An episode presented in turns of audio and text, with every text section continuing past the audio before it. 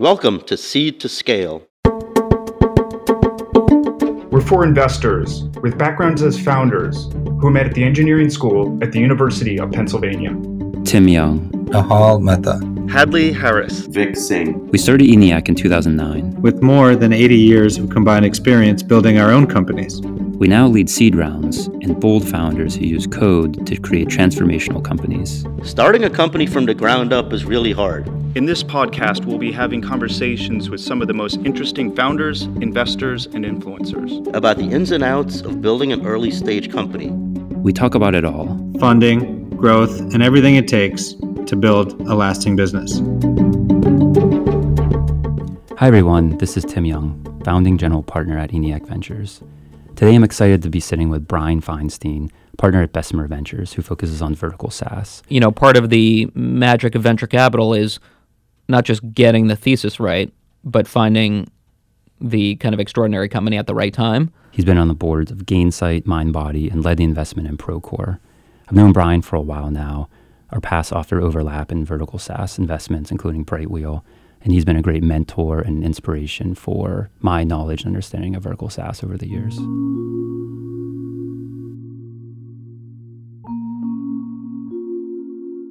Hey, Brian, thanks for coming in today.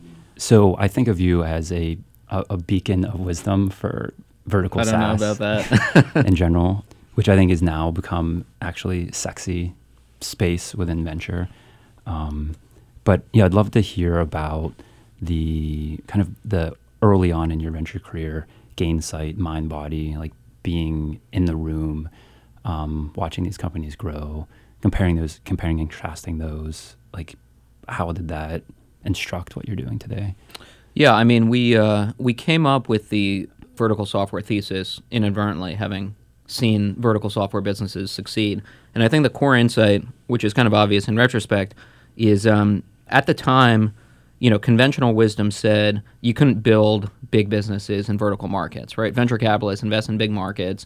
Horizontal software companies go after big markets. These vertical markets are too small to support big venture outcomes. The core realization that we had from uh, investing in companies like MindBody is that while the the markets for these vertical software businesses may be smaller in an absolute sense than a horizontal market, the market share that you can capture as a market leader in a vertical industry is much much greater than what you could capture in a horizontal market. And so, as an example, if you look at Veeva, which is not one of our portfolio companies, but a company I admire a lot, Veeva sells CRM software to the pharmaceutical industry.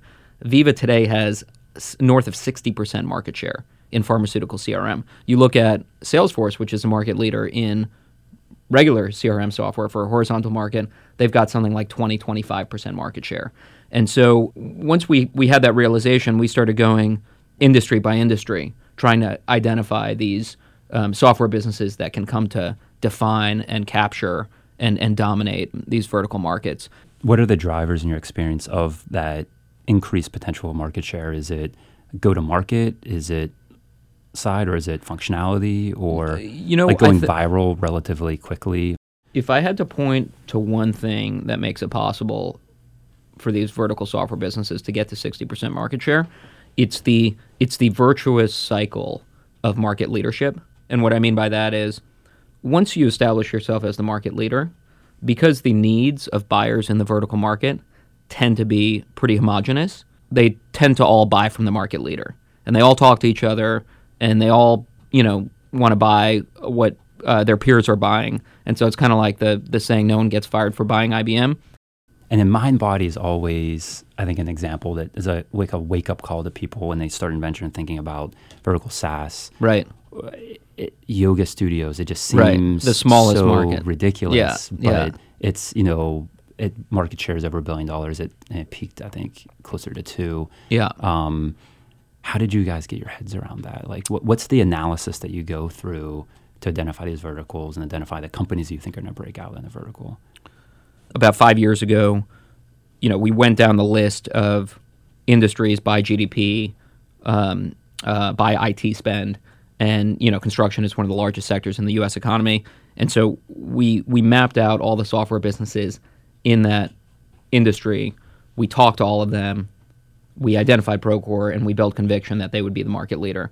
And so we go through a kind of top-down market by market exercise and often that's that's how we identify these opportunities. On occasion, someone shows up and knocks on our door and says, "Hey, I'm building a software business for a market you've never thought about," and um, and that can be pretty compelling too. Um, but for the most part, we tend to take a, a top-down approach. If I'm an entrepreneur thinking about starting a vertical SaaS company, or I'm a say a seed investor thinking about Yeah. investing in Yeah. a seed deal in a vertical SaaS company, how should I evaluate the market? we want to see a path to 100 plus million of ARR. And there's a few ways to triangulate around that. One is, you know, you could do a bottoms up analysis and say, hey, there are, you know, 100,000 general contractors in the US, and on average, um, they spend $20,000 a year on our software. Therefore, you know, the addressable market is, is X, and we can capture 40% of that, and that's how we get to our financial goals. You can go top down and you could say, hey, there's a trillion dollars of construction spend each year total in the U.S. economy in uh, commercial construction spend, and um, and on average, our software uh, roughly corresponds to 15 basis points of construction spend within our customer, and therefore, you know, we can our addressable market is 15 basis points of the trillion dollar construction market. So you can go top down, and then there's kind of this this magic and, and this mystery around two fundamental questions. One, how much of that addressable market can you capture? Is it 20%? Is it 40%? Is it 60%? And then two, once once you get to a market leadership position, what else can you do with that customer base? And part of the wonderful thing about these vertical software businesses, and part of the reason why we've seen some of them just continue to grow and compound over over you know very long periods of time, is that once you have a relationship with a customer and you've you've won them over and they love you, you can start building and selling and delivering new types of products. You look at MindBody; they started off in software. They layered on a consumer-facing marketplace. You look at a company like Procore; they started off selling one software product, and now they've over the past few years they've invested tens of millions of dollars in R&D to build complementary software products. So they're now a multi-product company. And then you know you look at a company like coming back to Veeva. You know they they started off by dominating pharmaceutical companies in North America, and now they're expanding globally. So there are all these growth vectors, mm-hmm. you know, five to ten years in that are very hard to you know model out, but create a path for that multi-billion-dollar outcome. You mentioned Procore, and I'm still deeply fascinated with the journey of that company. Right. Starting in 2002, you guys invested in 2014. 14, right? correct. So the company's around 12 years. Yes. I'd love to hear how you identify this opportunity. Right. I think it's Right. really particularly hard. It's one thing if a company's been around three, four years, everything's up and to the right. But it's Yeah. been around for 12 years, Yeah. kind of more or less like slow growth. Like how did you, like how did you identify this? How did you capture the opportunity? How did you talk them into taking right so much money? right yeah we, we, we like to we like to say it was uh, an overnight success you know 12 years in the making Right. you know as i mentioned we take a top down approach where we go industry by industry studying the dynamics in that industry and um, we became fascinated by the construction software industry because for a few reasons. One the market is massive. You know there's there's over a trillion dollars of construction spent in the US each year and maybe 5 or 6 times that globally. Historically it was a market that was dramatically underserved by software. You know most construction projects were operating with you know paper pencil walkie talkie, fax, occasionally email. And we thought that there was an inflection point that was going to happen given the advent of iPads, tablets, mobile devices on the job site. You know, all of a sudden, folks in the field were carrying around computers in their pockets, and that would make it possible for the field to adopt software in a way that they never had before. You know, historically, construction software was limited to the you know headquarters or the trailer, and it was very much focused on kind of ERP and and you know uh, financial analysis. No one had really captured construction project management end to end in the field.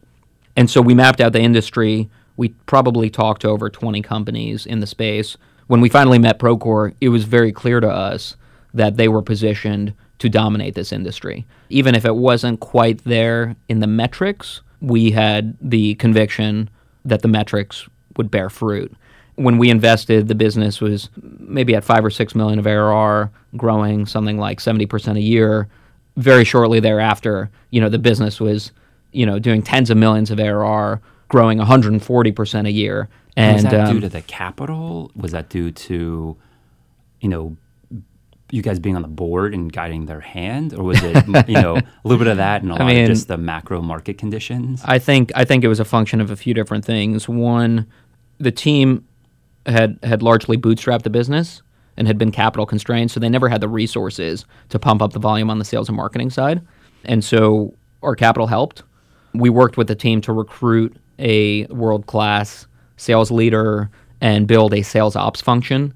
And so they went from picking up the phone and taking orders to actually selling outbound, and that was a game changer. And then finally, I do think that there was this kind of you know market timing component. So, looking at the verticals, what's left? What's left out there? I don't know. It's a good question. I mean, we uh, you know part of the magic of venture capital is not just getting the thesis right, but finding the kind of extraordinary company at the right time. If we had met Procore a year earlier, two years earlier, it probably would have been too early. There wouldn't have been enough signal for us to build conviction. If we had met them a year later, it probably wouldn't have been too late. And so part of the exercise that we go through is going industry by industry and, and refreshing those industry maps and those top down surveys, hoping to kind of catch a magical company at the right time. You know, in recent years, we've been spending a lot of time looking at software focused on banks and, and the financial services industry. You know, as the relationship between consumers and their banks continues to evolve and change, and as you know, banks become increasingly under pressure from competition, from changes in regulation, digitization is top of mind for every bank that we talk to. We've spent a lot of time looking at software for the public sector. The largest vertical from an IT spend perspective is government. There hasn't been a ton of innovation historically on the software side. We're, we're hopeful that that'll change. There's been a lot of hype around machine learning. One of the most interesting applications of machine learning and deep learning is in verticals because you have a finite corpus of data, you have a very clear set of questions, you have a kind of homogeneous, predictable user base that can that can train your models, and the ability to make predictions and the ability to detect anomalies in vertical markets can be really powerful from a from a hard ROI perspective. So, we do something we call the lightning round. Okay. um, where I just ask you a couple questions and just give me the first thing that comes to mind. Um, what's the best part of being a venture capitalist? It's really gratifying when you invest early in a business and there's a lot of unknowns and then it just exceeds your wildest expectations. What is the most challenging part of your day? in a given year i'm making you know two or three investments sometimes less and so that means 99% of the time i'm saying no and that can be pretty heartbreaking. Um, what is the biggest miss you've had as an investor? that's a good question. I try not to dwell on it. Let me let, let me get back to you on that. I think i've like erased that part of my brain. Right. What's the number one reason early stage companies fail?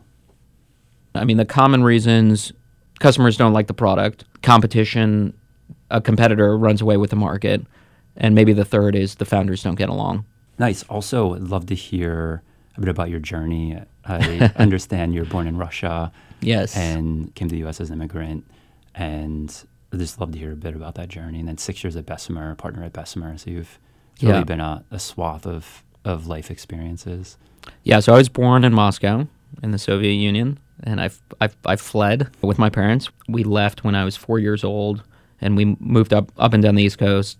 Grew up in New Jersey, just outside of New York. Started a company out of college, which didn't really go anywhere, but was a fun experience. And then I joined Bessemer as a junior professional, and I've been with the firm for almost ten years now. It's been a great experience. I think it's probably what I'm going to do for the rest of my life, and just die at my desk. You're just learning every day. Yeah. Every day, you're learning about new markets, companies, having really passionate people come in and just teach you about things. And then, you know, a few times a year, you get to join a team and help build a company. Well, thanks for coming in. It was really super. I think for the vertical SaaS um, enthusiast out there, I think this is super, super Yeah, all, instructive. all and- four of us. Yeah. so where can people, where can entrepreneurs reach out to you? What's the best channel to reach you? What's your Twitter handle? Just email me, email Brian you? at bvp.com. I read every email, respond to every email. Wow. Okay. That's uh, I don't know. How do you do that? Poorly. okay. awesome. Yeah. Well, thanks for your time. I really appreciate you coming in.